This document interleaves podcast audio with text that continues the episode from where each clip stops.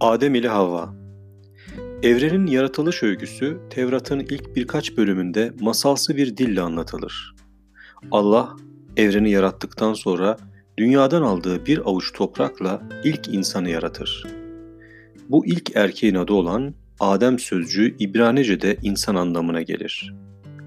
Adem'i içinde meyveler, ırmaklar ve istediği her şey bulunan cennet adında bir bahçeye yerleştirir. Ama Adem yalnızdır. Bu nedenle Allah Adem'in kaburga kemiğinden ona bir eş yaratır.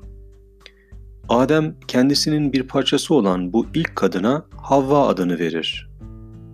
Bu iki kusursuz insana cennette tam bir özgürlük tanınmış, yalnızca iyilik ve kötülük bilgisini taşıyan ağacın meyvelerinden yemeleri yasaklanmıştır.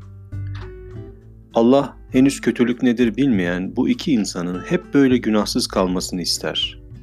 Ne var ki şeytan bir yılan kılığına bahçeye girer ve yasak meyvenin tadına bakması için Havva'yı kandırır. Havva yediği meyvenin birazını da Adem'e verir. Böylece yasak meyveyi yiyerek o bahçenin tek yasasını çiğnemiş olan Adem ile Havva ilk günahı işlemiştir.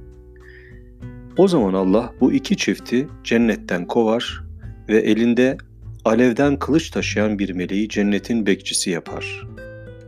İslam inancında da Adem çamurdan, Havva onun kaburga kemiğinden yaratılmıştır.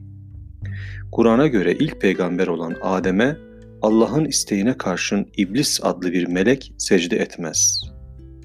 İblisin yılan kılığında cennete girerek Havva'yı kandırması, onun da Adem'e yasak meyveyi yedirmesi Tevrat'taki gibi anlatılmıştır.